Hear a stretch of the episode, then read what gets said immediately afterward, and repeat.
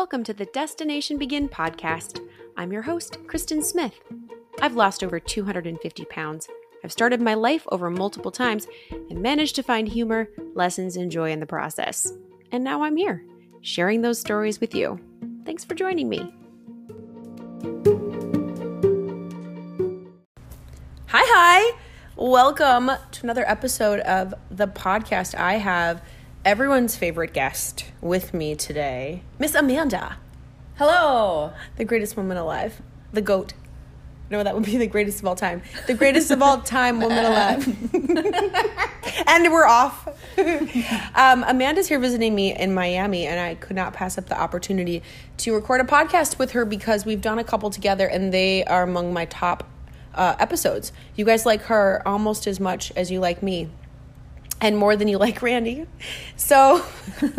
And it's just fun. and it's just fun. We're sitting here. Um, my phone is on a Target box, um, in which was delivered floor cleaner today. That is the complexity of podcasting. If you think I want to do a podcast, but I don't have the technology available to me, well, just order some floor cleaner, prop the box up on your table, set your phone on it, crack some diet soda with your bestie, and start. Because that's what we're doing Yep, just like that. Just like that. So, what we want to talk about is the fact that um, we did a bodybuilding show last year and we did a, a podcast about it. And it's been almost a year, and now we're getting ready for another show. And so, I thought, hey, let's talk about what's happened since our last show because we've been through a lot. Um, mentally, emotionally, and physically in the process. And since I talk a lot here about diet and body image and lifestyle and all of this stuff, it's uh, it's a really great topic for us to kind of dive into. It's important that those of you who listen understand that there are ups and downs. There, there's never an arrival point. I don't think for any human, especially women. I think um, when it comes to body issue and body issues, body sensitivity, body awareness, self esteem, all of that. And she and I have navigated that this last year in a lot of, I think, for me at least, surprising ways, and with a lot of growth. Yeah. For me, it's been a roller coaster, but a- good one. A good exploration of, you know, what your brain thinks and says to you uh, through different stages of, of your goal and through your body changing and your um, food habits changing and your relationship with food. So, Yeah, our relationship with food, our relationship with our body, I think is um it's that's when we talk, Amanda and, I talk on Marco almost every day, and it's something that we're able to talk about freely because we can relate and because we've kind of navigated this together. And then we find out that, oh, we are not alone, that the things that we think and go through, there's nothing new under the sun. So that's why we're going to talk about this. So our show was last May, the first weekend in May, and um, we talked on here, we did a podcast, and we laugh about it a lot because we recorded that podcast and we were very serious about this is hard and we love the hard and yeah we're just doing it and we're embracing it and then i think it was the very next day that like our scales went up and we just hit a wall of negativity yeah, it was a train wreck. And it was lies, a lot of it. what what we thought and what reality was was quite a bit different in hindsight.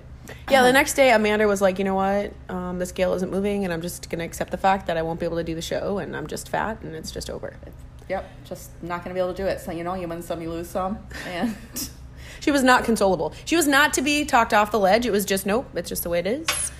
and then we went and lifted and when I look back at the pictures we took that day, completely jacked. There was no fat on your body. You were like this bulging, raging machine of muscle.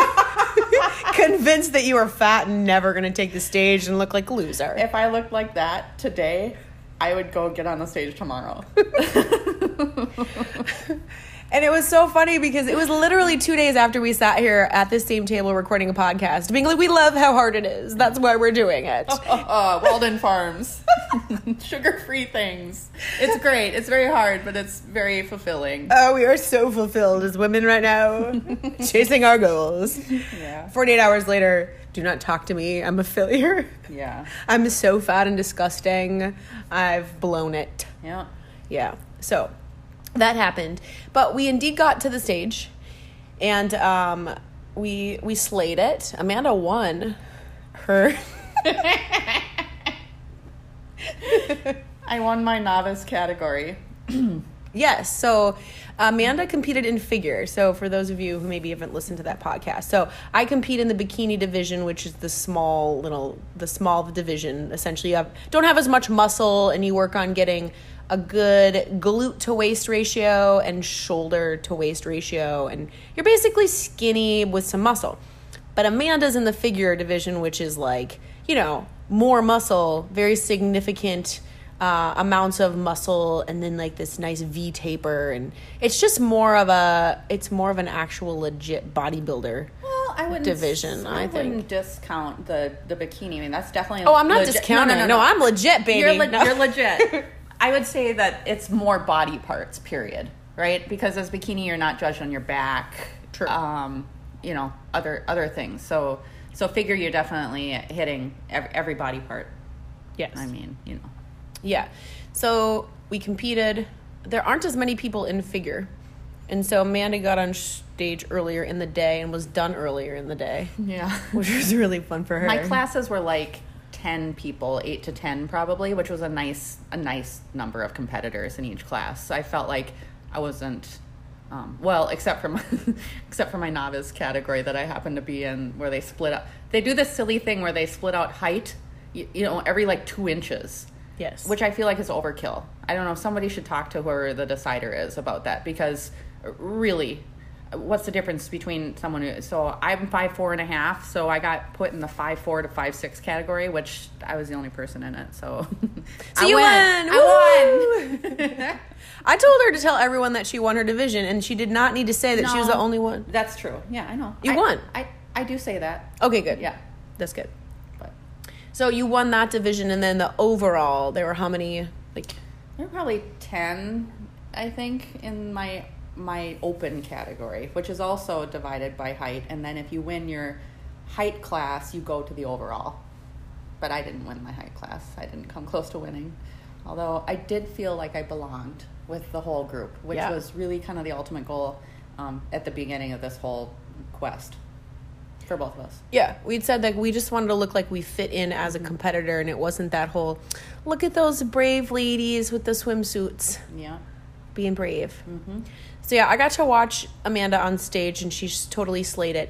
And it's always confusing, like when they call do first call outs and all that stuff, when you don't understand how what they're looking for and judging. And it was our first experience because I'm like, she totally won all the things, and then she didn't. And I was like, what? My whole family, I went back into the audience and sat by my family after I was on stage, and they all told me that I surely won. Or like Yeah. top three for sure. For sure. and I believed them. Yeah, I believed them too. I was like, wow. It was it wasn't true, but it didn't matter. I felt like a winner. Period. It was Yeah. an amazing experience. It was really good. was so all the uncertainty leading up to it, all the, you know, days where I just felt like throwing in the towel. Like it's just not going to work out. I don't even know. I'm not cut out for this. It's whatever. It was a nice idea. It was stupid, but, but it was great, and I felt strangely calm and confident backstage. Yeah, you did. You, you felt that way too, didn't you? Mm, I was kind of a mess, but but your your confidence helped me a lot. Cause you were there, like, all right, we did all the work. We're here now. It's time to have fun. It's our like like when we would run marathons. The training was the work, but the marathon day was the victory lap, Right. and that's very much how you approached the show day too, which was which was really great, which made it a lot of fun. Right. I didn't quite get there to that same level, but I wanted to. but um, so you did yours in the morning, and then the thing with my class is there was a billion bikini competitors, so it was a really long day, and they had us split up by height. And then there was true novice and novice and masters and masters over 40. It was just a long day. It was fun, but then it was kind of like when, you know, I didn't place anywhere near anything. And so at some point they just had to tromp across stage and wave just to get your second on stage because there was so many of us. Um, so it was still a really really fun experience. The first time I went out on stage, my first time doing my routine, that was awesome. That's what I remember. It was very validating. It was like, wow, I did all this work. Now I'm here. Here I am. Woody hoo. It was awesome. And then the rest of it was just a lot of tromping around, being pretty in heels, which got old a little fast, but um, it was just a big show. That was all. But it was still an amazing experience and a long day and lots of spray tan. And then we got to eat, and it was really, really fun. Yeah. So, and that was in St. Louis. So we traveled there The next day we got up, we had a really nice brunch. It was Mother's Day. I think. It was Mother's Day. We ate, we ordered everything on the menu and ate all the things. It was just awesome. The, the I just remember the eating afterwards was just delightful. very good. and the shower, washing the spray tan off is something I'll never forget. That was the most delightful feeling. Oh my god, they spray tan you like three. We did three coats. We did three coats. That was a mistake. This time, that's one of my learning um, items is that I won't do three coats again. I'll do two this time. I was very dark. Yeah. Yeah, I think it actually it concealed my muscles a little bit. Like I don't think like I showed as as well as I could have. The whole point of the spray tan, tan, if anybody is wondering, some people think, oh, it's just vanity. They want to get tan before they go on stage. It's part of the deal. So you get the competition tan generally with everybody else. I mean, you can do your own, but everyone does the tan because it accentuates your muscles. Yes. So That's one of our favorite memories that we talk about is, you know, we get there, it's a lot of it's a lot of scheduling. What time do you have spray tan? What time do you have hair? You check in, you have all these things going on. And um, at some point, you gotta put on a bathrobe, traipse across the hotel, go to the convention center room that they have completely covered in paper to protect everything. And they've got these little tents that you stand in, buck naked, they give you these little sticky things for your feet so you don't tromp around. They give you little um, fuzzy little things to stuff up your nose so you don't breathe the fumes. Um, they put a Hairnet. hairnet hairnet. over your hair, and then you stand buck naked, spread eagle, and some strange person walks in with a wand and they just start spray tanning you and they say, bend over, touch your toes. Got to get under the butt cheeks. yeah. Yeah, it's important. Yeah, and they just spray tan you. And then they have you go to a drying tent and you stand there with your arms up and your legs spread with a fan on you. They had nice music in there. Uh-huh. And at one point I look over at Amanda. We're just standing there like it's normal to be buck naked with a little thing stuffed up our nose with a hairnet And like 30 other people. dancing. And I just looked at her. And I was like, "We're so pretty." All this work to get glam, and it comes down to buck naked, almost like you're going to prison. This is the strip shirt The shower line, and it's normal. And everyone's walking around like this is the most normal way to spend your day. The people working there are like, no shit's given that they're oh next naked person, Yeah. and then the door would open and people would come in, and people outside the door would just be able to see in, and you didn't even think about it. It's like what? So I'm naked. What? What of it? There's just zero concern anymore. Yeah. Of course, we were in the best shape of our entire lives, Yeah. and so I guess I didn't. Go care. ahead, look. Yeah, look. This is, this is a good time to look if you're gonna look. Here it is. so that's one of my that's one of our favorite memories. Is like no one else was there. Our show Sherpas, our friends and family that were there to help, they were not there. It was just me and Amanda. The culmination of all of it, naked, getting spray tan. Yeah. It was fun. Good memory. And then, you know, the day of the show, right before you go on, they have some people last minute to spray you with some shiny buff stuff and then glue your suit into your butt crack. I didn't get the shiny buff stuff. You didn't? No. Oh. I know. I screwed up. The shiny buff could have put you over the top. I know. I think that's probably why I didn't place well. yeah. Thank God there was only one person in that one division because if they gotten buffed and you hadn't, you would have taken second.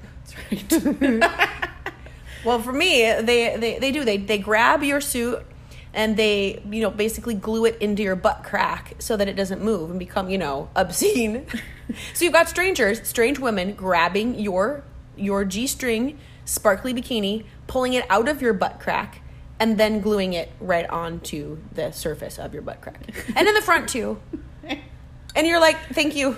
Thank you." awesome. Yes. I mean, in this, they do this in public. You're just in backstage. Men, women walking around. Well, strange. Pe- I never met them before. Reaching into my swimsuit to glue it. So My glue didn't stay either. Did yours? yeah. Oh, no. I had to peel that puppy off Uh-uh. later. No, mine moved right away.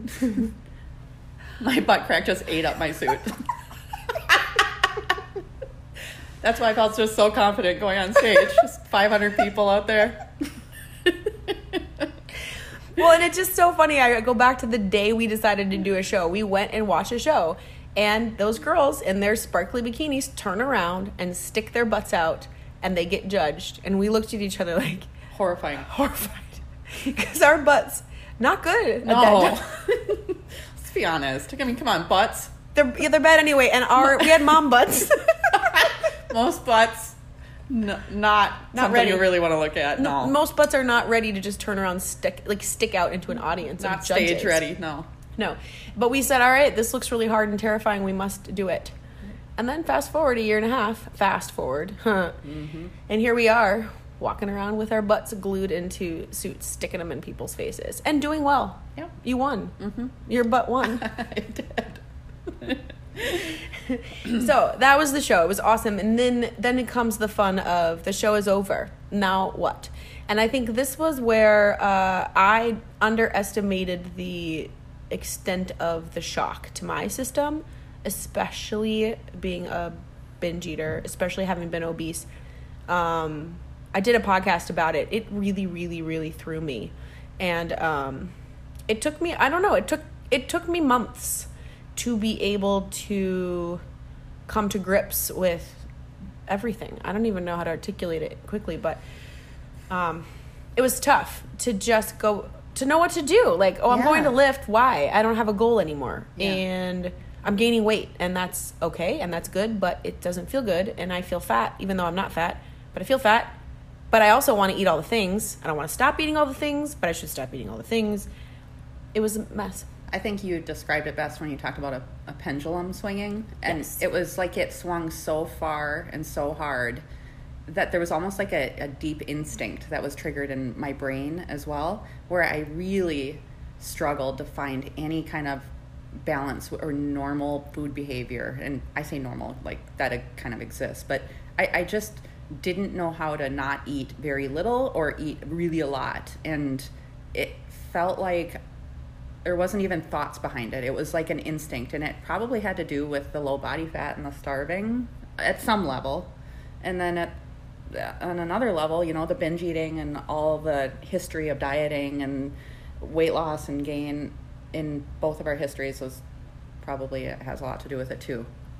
But Yeah. I think the instinct, you're right. I mean, our bodies are not meant to be that lean, period. That was the overwhelming lesson I finally got it through my head was especially looking back at pictures. That is not sustainable.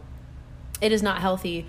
And and your body is a machine. Our bodies are machines and they know what they need. Mm-hmm. so that instinct to eat, while a lot of it was I mean, obviously the instinct to eat Oreos is one that could have been better controlled, but the instinct to put fat back on was I mean, it's a protect- Appropriate. appropriate. Yeah. It's our body fighting for survival. That's the lizard brain that is um, actually uh, doing us a favor at that point. I had never felt such a thing in my life, though. You know, I'd never been so thin, so lean, where that was an issue, where my body actually was like physically like kicking on into like survival mode. And I'm sure how many times did it come up pre-show? Somebody said, "Well, my be- my biggest advice is to you know have a good reverse diet plan, have a good plan." And I'd be like, "Yeah, yeah, yeah, Yeah, sure. of Yep, of course. I mean, it'll be Yep. fine." Uh, Really, I don't even know if I'm going to make it to the stage. Right? I can only think about so many things, and really, the task that's set before me is already unbearably difficult and challenging to wrap my head around. Right. I, I'm sure I won't have an issue eating on the other side of it. Yeah. Don't worry about me. Yeah, totally. And it, I mean, our coach told us that. Other competitors told us that. Um, but yeah, you, you you hear it and you go, yeah, yeah, it's totally fine. Plus, you're like, awesome, I'm going to be able to eat more. That's surely going to be easier than this because we were so hyper restrictive. Do you know what your final body fat number was? The DEXA had me at 10.2 uh, percent. Yeah, so the InBody I no longer registered on. So I would step on it and it would say seven point something, and then the little line would go up my body, the little like it's filling me up, and then nothing would happen. You broke it. so it would just I, there's some algorithm in there, and it just nothing. Yeah. Yeah, it's hard to know. I mean, I got asked that a lot too. I did a DEXA scan here in Miami at a place where their DEXA scan is a piece of garbage because it had me at like 14% body fat. And that it's absolute. I'm like 15% body fat now. So it was bull. It was bull. Um, but so like my coach and a couple other people just said based on what you look like, they put me at like, yeah, seven or 8%, which I think is probably probably accurate for both of us. There was no fat left on our bodies. It was just, I got way too lean um, for what I was supposed to look like. Um, I don't know that you got too lean, but you got very lean. I think it's hard because the and people will vary with what body parts respond at what times during the shredding process, but my butt and thighs just were really resistant. And so I think the rest of my body got really really lean, eh, you know, just to get my bottom half to respond and Yeah. look at least close to how we wanted it to look. So um, both of our faces looked incredibly gaunt. That's the main thing we look at when we look back at pictures. We have these super sunken in cheeks, and like, these lines around our mouths are just so pronounced. They're like canyons. Yes. Bad. Well, and we use Marco Polo as an app. Uh, if you don't have Marco Polo, if you don't has Marco Polo, who am I? If you don't have it, you should use it, and it's a great way to video chat. And so she and I would video chat every day. And going back, I can look back at the video chats, and we just look like these haggard old sixty-five-year-old smokers, anorexic smokers. Our faces were all lines, and we just looked haggard and way too lean. And I don't know if that's because we got too lean or it was because it was the first time i don't know but it's hilarious to look at now and also like oh my dear lord Yeah, I freaked out and I ran off and I got Botox and fillers. fill it in baby and then post show, it wasn't a great look because, of course, my face got big again. It's normal size. And then I had a bunch of fillers on top. little chipmunk amanda walking Yeah. around My husband, on you know, maybe he shouldn't have said this the way he said it, but he did say, "When are those going to go away? Because you look like a chipmunk." that was yeah, that- Yeah. good verbiage jeff So, But, yeah. it's a little sensitive at that time. I was like, well and at the time we didn't even like really even see it like i didn't see how incredibly thin my face looked either and i had covid the like two weeks leading up to the show so i laid in bed and panted and just i think i dropped a couple pounds a day. It was crazy. I got way too lean and so my face i just looked you know whatever. It is what it is. But um, all of that to say our bodies were fighting for survival. And so after the show i think what did you do? I remember you went on some trips or something or you did i remember you Yeah. doing some fun things and Yeah, I did some cool stuff. Yeah, did a lot of eating. Um, I tried to limit it to like one or two days of have everything I wanted and then back on track. That was, I think, the idea. And it seemed like I couldn't string together.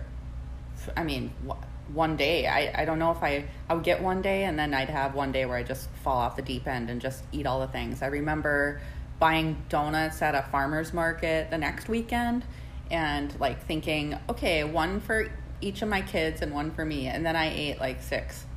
right Um, and I felt like trash, um, just sick to my stomach. I would eat and I would feel sick, which is a terrible feeling. I, yeah, it wasn't good. It like, but I did. I went camping with them. We ate all the things. We made pancakes, and I, I had no rules really, except to try to like fit in what my kind of mm, target macros were. I was still using MyFitnessPal, trying to track food. Um, so a lot of the days were incomplete, if you know what I mean. yeah my god i'm done logging and my thumbs are tired Every day would start good, and then you know, yeah do you know how much weight you gained like, right after yeah. I happened to have a doctor appointment on Tuesday after the show, so that was just one, two, three days, and I was 152 pounds at the doctor's appointment, and I was 132 on show day. So yeah, 20 You gained 20 pounds in five days? three days. in three oh yeah, I mean, well a lot of that was water because we could- do dehydrate at first stage Right. It was water, but I was 136 before dehydrating. yeah It was really just a water retention, you know, Yeah. crazy reaction to Huge. whatever was, you know, eaten and drank and everything after the show. Um, but it never really came down. I mean, I hovered in the high 140s for a little while, and so I, I immediately put on 15 pounds that never went down again. I mean, after that.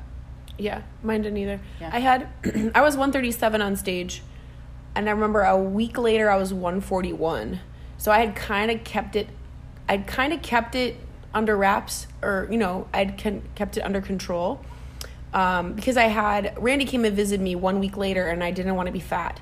And I remember when he showed up, I was 141, and I apologized to him for being so fat being like i'm so i'm so sorry you missed out seeing me at my stage weight i'm so fat and i felt that way i did. And he was like, no, no, like you are crazy. look really skinny. And like I made him run with me. We lifted. I was like still trying to keep this going.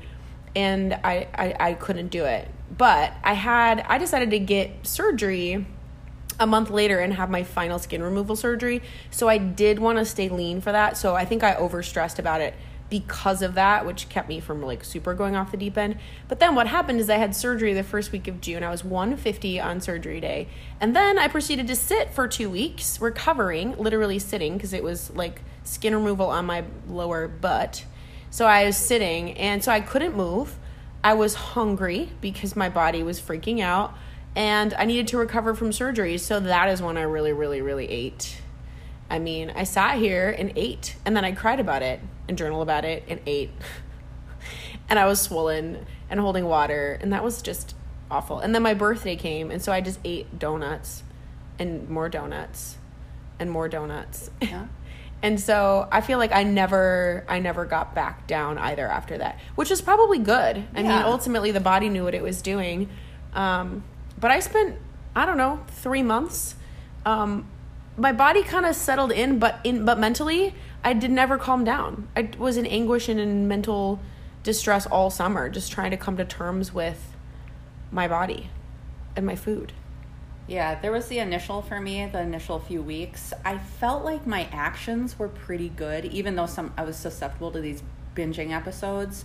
I really tried to stay positive. I tried to do all the things that I hadn't been able to fully do during prep with my family and my kids, and go on trips and enjoy certain types of foods and um, not necessarily be so strict with my cardio and my lifting. Although I was trying to use the extra calories I was consuming and you know constructively and and continue to build muscle. Like I had that mindset. So on one hand, I feel okay about how it went. I would have liked it to be less stressful and less anguish, like you said. Um, that's my big goal for this time. Yeah. Totally, because that's you know that was the thing was all that mental anguish and mental stress, and yes, our bodies did respond, and there was a pendulum, but you know in my head I was going right back to 400 pounds. That was what my mind. It was this Right. extreme thing, and if I could have just stayed calm and was like, it's okay if the scale goes up, I know that it will settle, and I also know how to lose weight. I know how to do this. I know exactly how to get a result if I want one. Now I know that. But I feel like initially after a show, it was just too, kind of too much to take in, maybe. Um, but then I decided to do another show. Partly because I couldn't figure out my life. Like, I couldn't figure out how to live without being on prep. So I don't regret doing it because it did get a lot of those binge behaviors back out of my life. And then I did a show and I was like 152 on stage and I felt so much better. I didn't go as lean. I didn't get as skinny. I didn't go as extreme. I looked really good in that show. I felt really good in that show. I wasn't exhausted. I didn't get sick, obviously, leading up to it. And so that show really kind of showed me all right, now I know I don't have to get so lean. I have to get so skinny and I can still look really good on the stage. And it was a small show and it was fun. But I still swore I'd never do it again. All done. No more. I can't do that again. That's crazy. I want to live my life. And then here we are.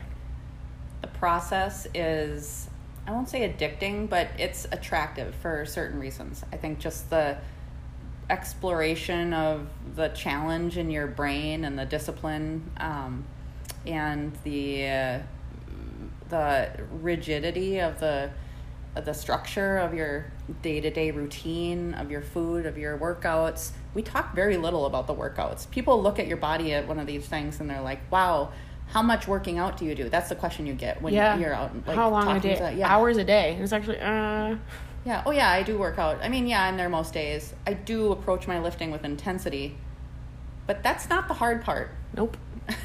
Absolutely not. yeah The lifting part is honestly the easiest part.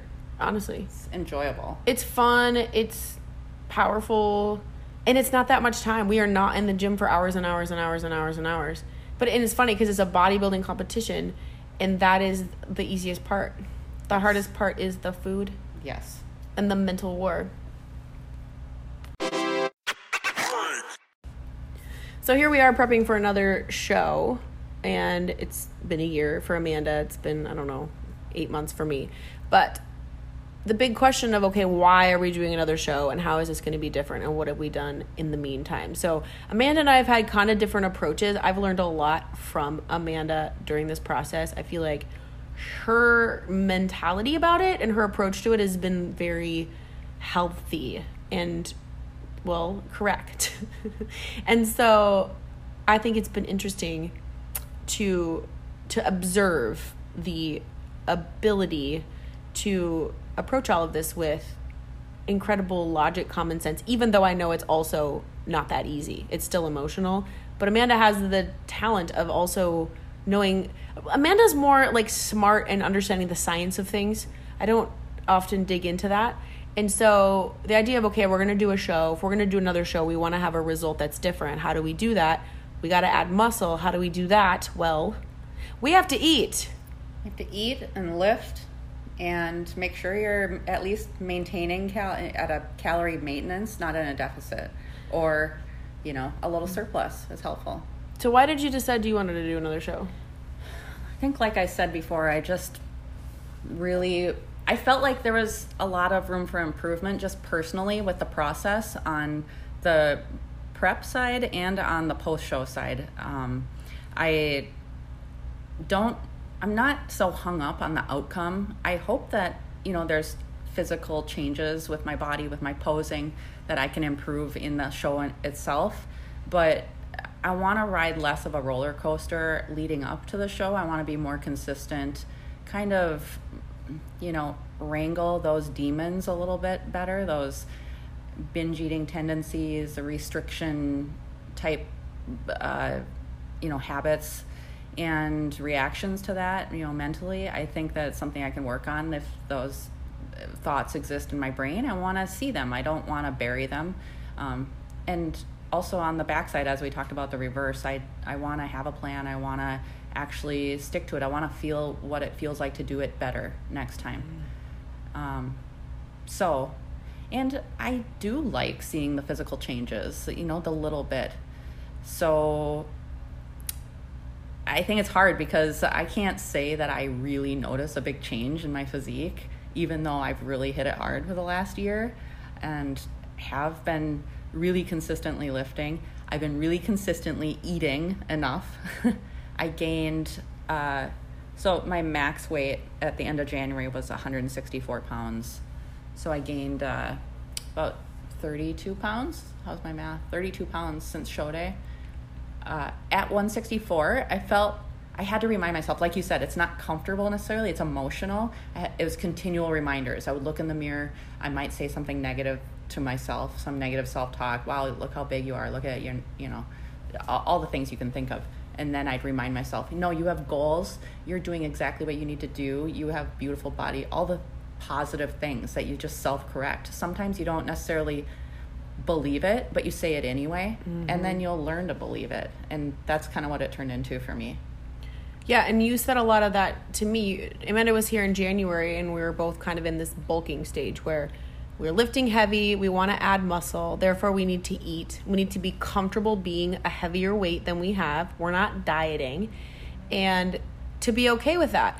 And I struggled with that really hard because, um, well, number one, my job is to teach people how to lose weight. I'm really good at losing weight. I can diet like I can diet like a champ.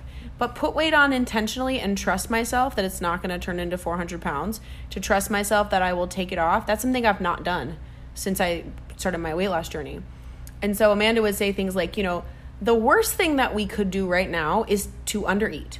So if we overeat today, that's actually not the worst thing that we could be doing because we're building muscle. We need to feed our bodies.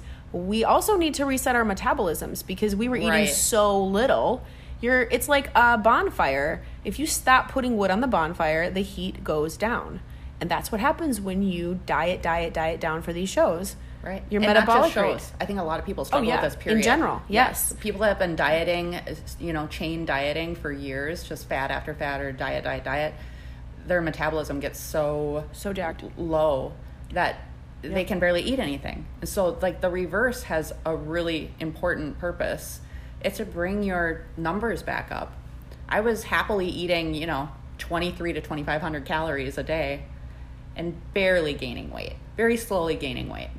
Yeah, and that's So- that's a testament to your metabolism. Your fire starting to burn Yeah. hotter. Yeah, and everybody's numbers are different. Of course, everybody's fires are different sizes and heats and things. Yeah. But to trust that is hard. So that's what I even teach people. People come to me all the time and they're not eating enough and they're not losing weight and they want to continue to cut their calories. And I always say, well, what's the answer? You eventually just eat nothing. We have to get your fire burning, so we have to have you eat more. Yes, you're going to gain a little weight kind of quickly for a couple weeks, but your body calms down.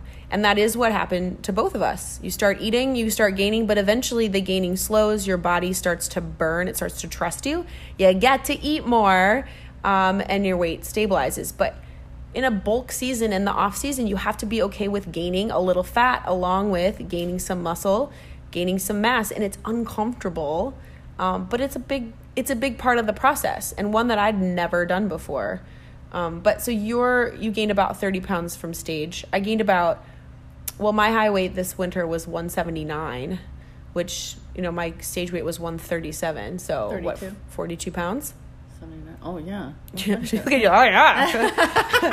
but what was Well interesting? what's interesting is the last time I was 179, my body looked totally different. totally. I was probably 35% body fat at that weight. I think about some different like just snapshots in my brain over the this off season of like uh, how I felt about my body and overwhelmingly it's really positive.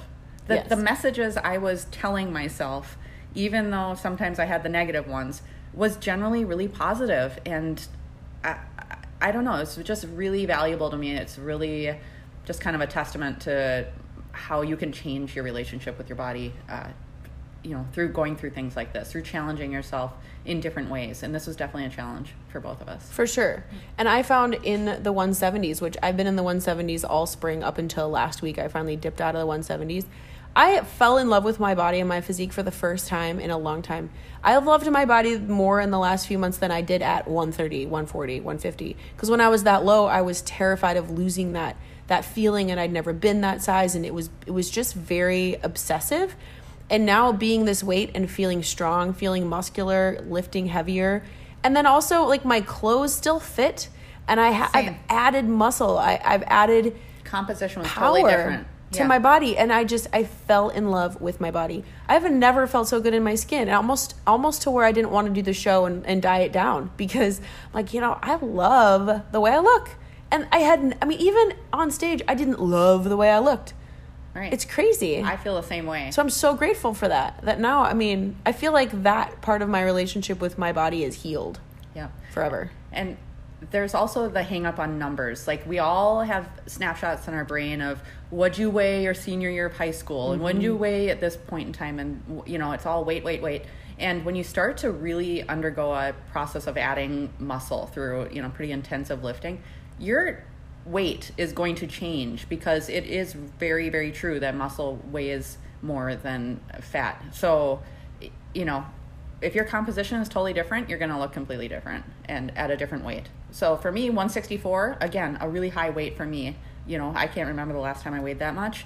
I loved it. I fit into my clothes still. I mean, I know I'm getting a little tight, but it was like, it was a good look. I loved it. I fell in love with my body also. Yeah. So, um, and I mean, we share our numbers just because, for me personally, I like to kind of hear people just say, "Oh, this is how much I weigh," or you know, Yeah, how, I have no how tall I am. It's gonna how many calories you eat. Um, it, it's gonna be different for everybody, and you know, just a little disclaimer, just you know, it, it's just nice to know where other people are at, and and just put a little perspective on, you know, what you may feel about your numbers. Um, Exactly. Well, and that's the exact point that we're making. We found that out about ourselves is that that number on the scale is kind of meaningless at the end of the day. It is about body composition because you know, when I was 179, the last time I was 179, I was like 35% body fat. I, I was, I looked overweight. I felt overweight.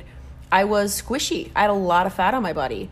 And at 179 this time, I had some fat on my body, but I had a lot of muscle. My body was solid, and I carried my weight in different places. And that number on the scale was totally meaningless compared to how I felt and how I looked in my same clothes fit me at 179 that fit me in the 150s.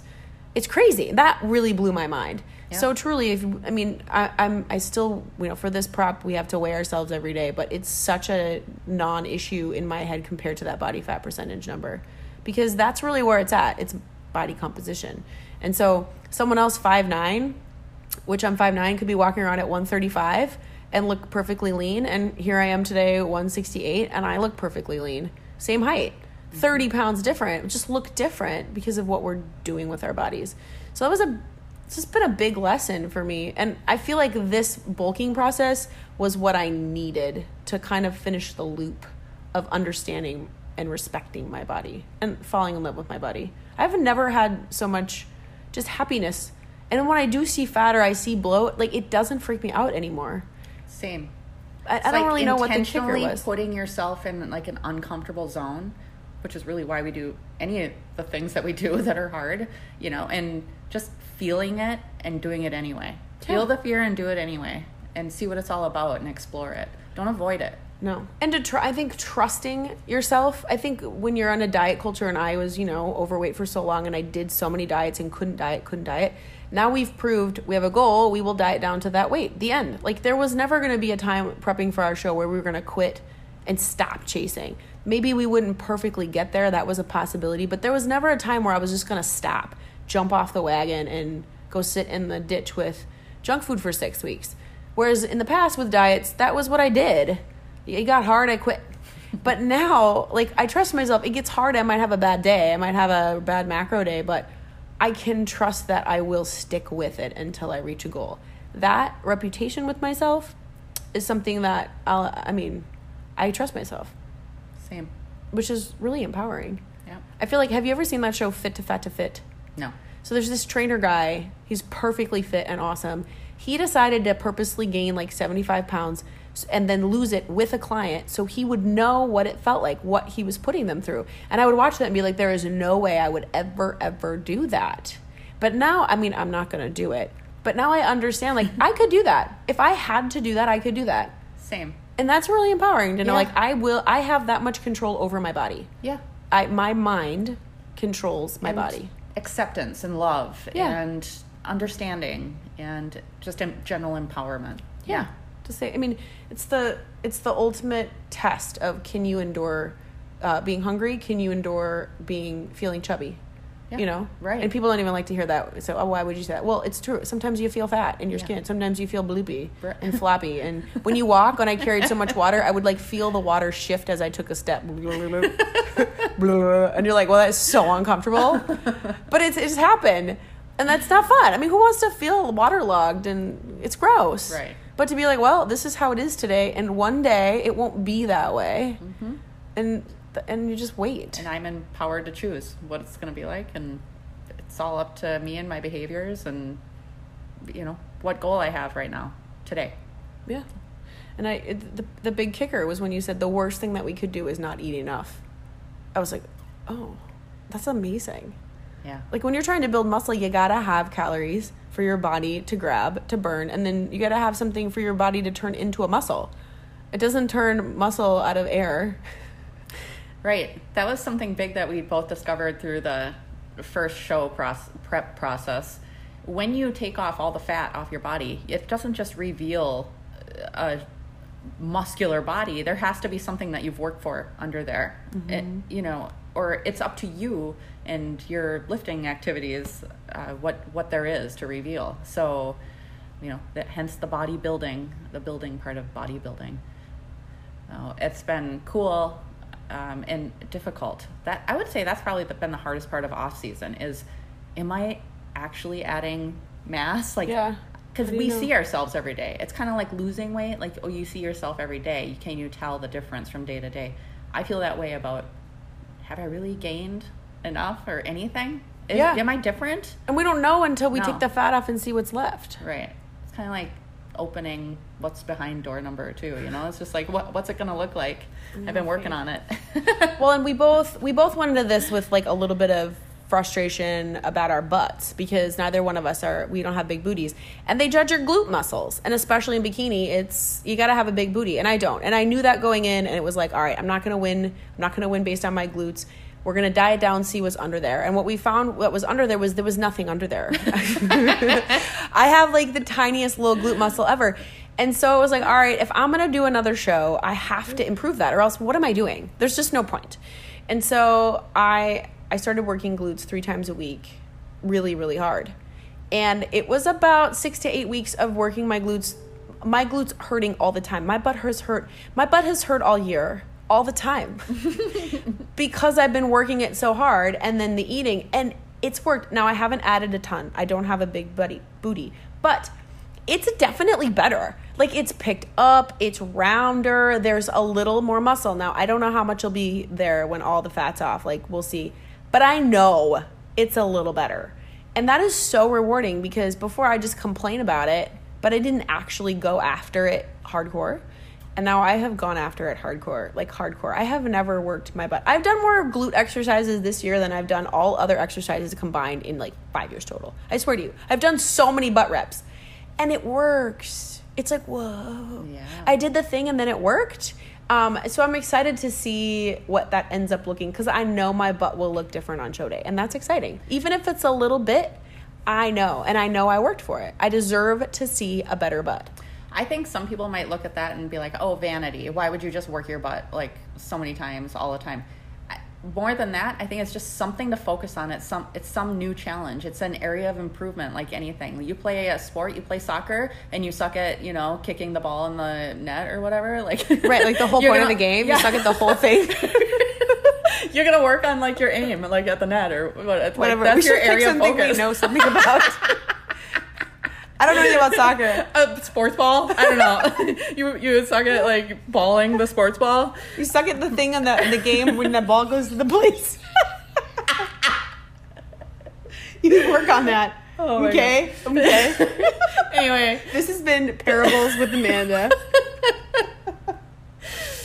so you got your Yes. your glute your glute game is strong now, stronger than yeah. it was. Well, and it, okay, in Miami, it's a It's not strong like you want to be like 90 years old with like this giant Right. booty like bouncing around down the beach. Yeah, it's I not going to be. Kristen Lopez, right? I'm not going to have J Lo's butt. Um, and in Miami, everybody's got a giant butt, and most of them are purchased, right? I'm not after that. If I wanted a big butt, so I had a butt lift in June where they took the excess skin off my butt because I was fat. I had excess skin. They took that off. They also could have put fat there, so I had a big like jelly butt, right?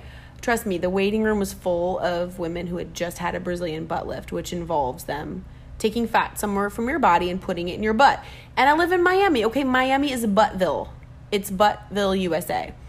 And so, no matter what, a Minnesota girl is going to stand out for not having one of those. And so, it's not that I need a butt to look Miami, um, but p- people think that. Like in the gyms here, it's like you walk around and it's just all the women there. It's just the butt show. And then I'm trying to do what they do, and it's kind of like, oh, look at that, isn't that cute?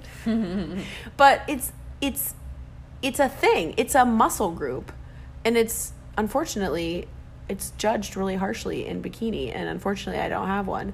Um, and so the idea of vanity with your butt in Miami is very widely accepted, luckily. But I do want to wear a shirt that says I don't want to I don't want to be like you. I just want to be less like me. Pancake butt. but also shoulders. Bikini girls also have to have wider shoulders. So I've also I've also improved my shoulders, okay. But but it's exciting to know that I deserve to stand on stage and have a better look. I think that's what it is. Is when you put the work in, you don't have to guess or wonder like is there going to be something better? Like yes, there has to be. We ate the food, we picked up the heavy weights. Now we're dieting down. There's going to be an improvement. It- There has to be. And of course that's a faith move. But also I mean, it's science. Yep. So, and we did some pictures today when we lifted and comparing um, our show prep last year to this year, and we both have added muscle. Now, I don't know how much will be left once we're done prepping, because sometimes you lose muscle when you prep. Well, you do lose a little muscle during cut, mm-hmm. but it's exciting to see that that process and that progress. Which is, people say, "Why do you do this?" This is why. I was surprised to see that picture. I mean, like I said, I see me every day, so I don't see the change necess- Yeah. necessarily. Yeah. So Yeah. it looks good. I'm excited cool. too. So we're 11 and a half weeks out. The show we're doing is in Minneapolis, so I'm really excited because um, we both are from Minneapolis, so we're gonna be at a show where people we know can come and see us if they want to. Obviously, it's not everybody's cup of tea, but it's like the hometown show, and and it's gonna be really fun to do a show there, and it'll be smaller than the the St. Louis show that we did. Smaller and the ability to stay somewhere more home like and not have to travel far to something. Yeah, and- traveling that was tough. yeah. Are you gonna get your makeup done this time? Or are you doing your own? No, no, no. I'll do my makeup. I like Yeah. the drag queen makeup. It's really fun. Like the whole fun of it for me of the day is the glam. Yeah. I get the hair extensions and you do the crazy glam makeup. I would never wear makeup like that any there's no other time or reason to wear makeup like that. No. It's so fun. And it doesn't necessarily I mean you wouldn't walk to McDonald's uh, you know in that on a normal Tuesday. But I mean you could. I wouldn't. But it's just super fun. So yeah, definitely hair makeup, do the spray tan, contemplating getting a different show bikini. They're expensive, but it's just, you know, it's fun. That is the victory lap. So it's in July, 11 and a half weeks. Between now and then, we're going to be continuing to cut. So we're on prep right now. Amanda's here. So we've been lifting and we've been eating all of our special concoctions of low calorie, condiment laced um, foods. We are, Amanda's a master chef at making super low calorie, highly tasty chemical shitstorm food. Man, I have really upped my game this prep as far as the all the trace calorie condiments that I incorporate into my foods and yeah. my She's amazing. chemistry with microwaving protein powder with various things. because we're on low calorie, high protein uh, diets with low carbs, low fats. So, you know, you get you, you get a certain amount of food you get to eat, and uh, they're I mean, protein is protein. Protein powder, chicken, fish, lean ground beef, eggs, egg whites. There's not a whole lot of variety on the planet of protein. So you got to be creative in how you make it taste different and palatable and filling. So you want to get full on a calorie deficit, you have to be creative. So we eat a lot of veg. And then there's just lots of different ways to make things tasty. There's a lot of different. Amanda has discovered zero calorie and sugar free condiments up the wazoo. I want to just yeah, G Hughes brand is G. Hughes, They amazing. make some really good stuff. The barbecue sauce, the they have this level 2 wing sauce, Thai chili. I'm Mm. saying it right here. So delicious. On, you know, turn anything into like that stir fry type flavor. It's so good. Green beans. The other like, night here, she sauteed onions and green beans in this few carrots and some Yeah. carrots. And this the sauce is what five calories a tablespoon or something. Yeah. and it tastes like you know Szechuan beans you'd order at a you know at a Asian restaurant. And you know what is that like twenty calories? We don't really log or count green vegetables. They don't. There's so much fiber in them. We can eat a lot of green veg. We have that and some fish. So you air fry that with some good seafood seasoning, and you get full, and it's delicious, and you Super low cal. and you're staying on prep. Yeah. So whereas I live alone, I tend to be like, all right, I need protein. Here, I'll eat this can of tuna. Uh, I need some some carbs. Here, I'll make some of these oats and put some sugar free syrup on it. Okay, I'm going to bed. Like that's how I roll.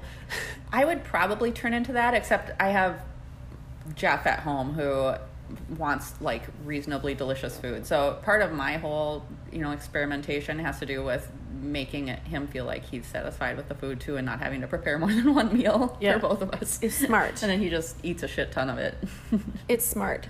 and you know, it's it's interesting because I, you know, I'm a food coach, so I teach people how to eat healthier and talk about macros and protein. So I'm always giving ideas and talking about how to get, you know, how to how to eat a lifestyle where you're eating high protein, lower calorie foods.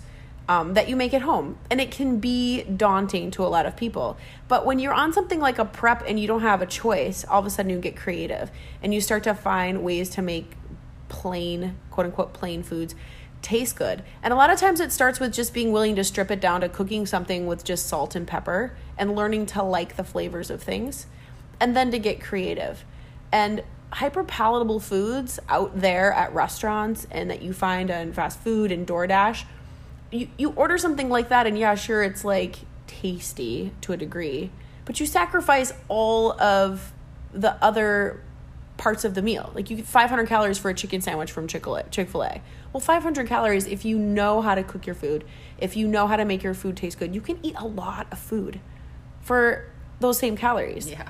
So it's it's been a, an interesting journey into just understanding how much you get to eat when it's real food. That was a long way to say it, but Yeah, and I have had the question, you know, from friends like, can you do a prep clean? Can you eat clean on prep? And of course, yes, you can. Though, you know, we joke about all the sugar-free stuff and all the ways to just maximize food and you know make it taste good and come up with all kinds of like weird combinations. You certainly, definitely can have just a small serving of rice and a hard-boiled egg and some meat and you know a little bit of vegetable and have a clean, very clean diet. Um, but for me, it's not satisfying to do that. I want to eat a lot of food and I want it to taste a lot like the more sinful foods that I, I appreciate. I just don't have the willpower to Yeah. execute that. well, no, and that's not sustainable. Yeah. Well, and Amanda is really good at finding new ways to eat food. So we follow different people on Instagram, bodybuilders and NPC pros and stuff that post what they do because they're in this too and they're doing it all of the time too. So to eat things differently, like I really learned that I my favorite food is pancakes with syrup and eggs with runny yolks. And I realized like the thing I really like is the syrup and the egg combination. So when I can't have pancakes because I'm on low carb, well, I can just put syrup on my eggs. That might sound weird, but I found the thing about that meal that I like. So now I eat um, sugar-free syrup on my egg whites, and I feel like yum. I like this. Okay, it sounds weird and stuff, right? It's weird, but to really drill down and see what is it about the food that I like, and then I can still have it. And then Amanda came up with or found. Where did you find the recipe for savory oats? Julia Renee, she's a IFBB wellness pro. She shared her love for savory oats. She spices the oats. She doesn't put sweet stuff in them. And then she basically puts ground beef and a little fat-free cheese sometimes and a runny egg on top with like whatever hot sauce or a spice seasoning mix that you appreciate. And it's just freaking phenomenal. Like It's I'll so even good. saute some mushrooms or onions with it. You know, it's like if you're from the Midwest, it's like a hot dish. It's like a casserole. It's amazing. Yeah, it's and so comfort to, food. to learn to eat something in a different way. So a lot of people like, how do I get away from rice and pasta? Like, yeah, rice and pasta are tasty. Pasta is nutritionally void of anything. There's just nothing good in pasta. But rice, quinoa, potatoes, oats, those are carbohydrates that are good for you. Well, how do you make those taste as good as pasta? Well, I don't know if you can make them as good as pasta. But when you learn to eat these foods in a different way, that bowl, like, she made that savory oats when she came. So it's it was so filling. I was super full. It was perfectly balanced carbohydrates, fat, protein, delicious, and completely unusual from the normal thing. So um, it's just another another thing with food. If you decide you want to do something, you decide you're going to eat a certain way. If you are willing to try new things, you can find a way to enjoy your food. I will not. I refuse to hate all my food. If I hate my food, I'm done. Like I find a way to love all my food. Right. It, wouldn't it be easier if you just didn't care about whether you loved or hated food? Yeah, I mean, some people are like that. But it's miserable. So when I had COVID, I couldn't taste or smell, Yeah. and those were the saddest days, honestly, of my life. Right. Because you I want to just taste. food. Yeah. I just want to at least taste the food I'm eating and enjoy it. Right. So it's possible. So if you like um, interesting food like that, Julia Renee, uh, she's a wellness pro, and now I also follow her. She's also really really funny. She's just really great and real and. And I, I've always liked um, Kristen Wright. I talked about her last time we did this. Um, I follow her. She posts really, really great recipes too. People that have been doing bodybuilding, even if you're not interested in bodybuilding, but you want interesting ways to eat healthy, clean food, start following people who are competitive bodybuilders because they're cooking their food, they're following specs, they get bored with the same things too, and so they've got really interesting things um, to eat. So find some find some of those and follow them. If you follow Mandy, Maddie Durrell. Amanda's Instagram is Maddie Durrell. If you follow Amanda and me on Instagram and see who we follow, you'll see all of these great NPC competitors that we follow, and you can follow them too. But yeah, Julia Renee, uh, Jenna Fail, we really like her because she's a 1st Phorm girl, and we just like looking at her and listening to her. She's super funny and cute. Yeah. And then Kristen Wright. We also like Maya. Um, I don't know her last name. don't I don't know any of them. I just know their It's Instagram Maya handles. underscore IFBB pro. Yeah. But she lives in the Bay Area and she posts awesome workouts and just generally uplifting posts about, you know, body love and acceptance and Yeah. you know the transformation process and bulking versus show um, you know cycles so Yeah. she's great too It's nice to see some of these people we see on stage. First time we saw Maya, she was a pro competing at the first show we went and gawked at. And, you know, she was perfect. She almost won. I don't remember what she placed. Mm-hmm. And then she went through a period where she wanted to take time off and she let her body just rest. She gained weight. She had some surgeries. And now she's doesn't look like she did on the stage. And she's happy and she's in love with her body. And she's lifting and she's eating and she's, you know, living her normal life trusting that when she's ready to hit a stage, she knows how to do it. That kind of message is something that we all, I think, we need to say it's not all about looking like you're going to go on a stage. It's about finding something you love, honoring your body. I think it's so cool to see what our bodies can do mm-hmm. and, you know, manipulate it a little bit. Yep. Our bodies do it. They do what they want, but they also kind of do what we tell them to do. Right. With consistent input, right? and people have asked me, well, why do you do this? It's not healthy to get that lean or whatever. And it's true, it's not healthy to go to that place. But what has been healthy for me is exploring all these emotions that I have around body image and food and, you know, some of these deep, dark tendencies that I have um, at different points in the process. And that's really what's been psychologically healthy for me. So I feel good about the process, and I don't know whether I'll do it again after the second the second show, your third show. Um, but I also trust myself to decide what's good for me and what my next goal or challenge is, and that feels good too. Because Yeah. I've come from a lot of different athletic type background, and Yes, you're an Iron Man. yeah. And I'm okay not being a triathlete right now. But if and when I decide to do that again, I can do that. And that's also been kind of um, inspiring for me personally. Um, I, I'm okay not running all the time. I had really cemented my identity as I am a runner. R- running just doesn't coincide with my current goals. And frankly, even if it didn't and I still really loved it, I would still do it. But I just don't love it right now if and when I do again, I'll run more again. And that's Yeah. perfectly fine and comfortable for me. I don't have to be tethered to anything. That's such growth because I think a lot of us do that. I'm if I'm not a runner, who am I? Like especially if you get injured. Well, what do I do? Who am I if I am not a this? If I am not doing this? Mm-hmm. But to say, well, sometimes I identify as a runner because I run a lot, but I'm Amanda. I'm an athlete. What am I going to pick up next? That's really empowering to say I'm just Amanda. I kind of something else might we might become pickleball stars, That's right. Amanda. I trust my compass to lead Yeah. me to my my next sport. We gotta play probably soccer. yeah, based on your soccer knowledge, go there next. I feel like you could just I'm walk gonna out work there. on getting the ball in the net, yeah, I don't know if that's bouncing the, on my head. Oh, that is part of soccer. part of it, yeah. That would have been a better analogy. Oh, okay. Like if you suck at bouncing the ball on your head, you would practice that. That's right. And then I would have said, "Yeah," instead of making fun of you. Um, well, it's funny too because so we weigh ourselves every day, and this morning, this morning I got up and I, I'm reading The Power of Now, which is a really really great book about you know being present, and I'm also reading this book called The Path to Love. They're great together. And the message, the overwhelming message has been that if you imagine having everything that you want, so think about everything that you want. Right now, I want a body that's going to look good in that bikini on a stage. I'm working for that. So it's like, all right, imagine having that. Okay, I had that. I remember how it felt. And then it just said, now imagine having that the next day, and then the next day, and then the next day. What happens is we go, all right, I have this now. What? We naturally want something else once we get the thing that we want. And so to remember that life is not about having the thing that we want, life is about living in the moment, enjoying working towards a goal. So if you don't enjoy working towards something that is in the future, why are you doing it? So if you get up in the morning and the scale doesn't move, so what? You're not doing it to get the scale to move. You're doing it to do it. So to get up and go, like this morning, I was tired. Amanda's scale didn't move. We go to the gym. It was like, we're, we're bodybuilders. We're here to lift. This is fun. We're doing this because we like to lift weights. So let's lift the weights. This is mm-hmm. why we're doing this. We had mm-hmm. so much fun. I, at least for me, setting down, okay, I'm tired. Well, I'm tired in my body. But I'm not tired in my heart. I got my friends here. We're going to pick up heavy stuff. We're powerful. There's no one else in the gym because everyone else is mediocre. And we like rode that wave and it was so much fun. It was a good time. So to remember no matter what you're pursuing, once you have it, it's you have it and then what? So let's just enjoy the moment of today I'm chasing something and it's something really fun.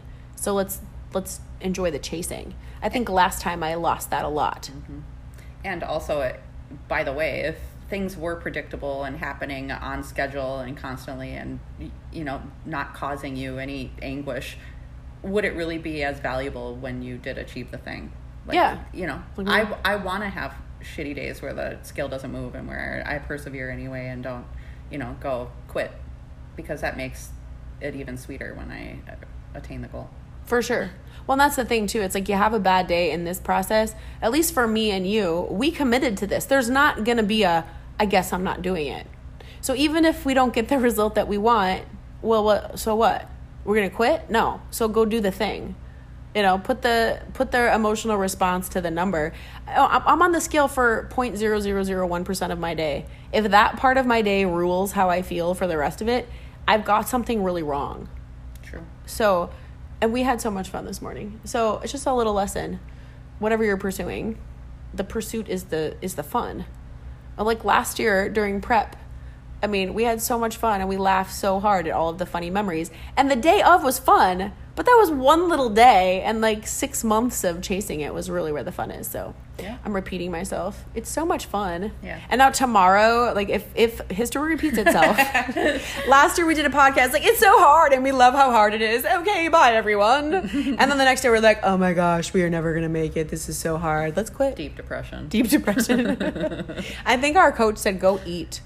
He did. He sent us to go have a big carb refuel meal and Yeah. dessert. We did And it. we did Nailed it. We we did such a good job on that refeed meal.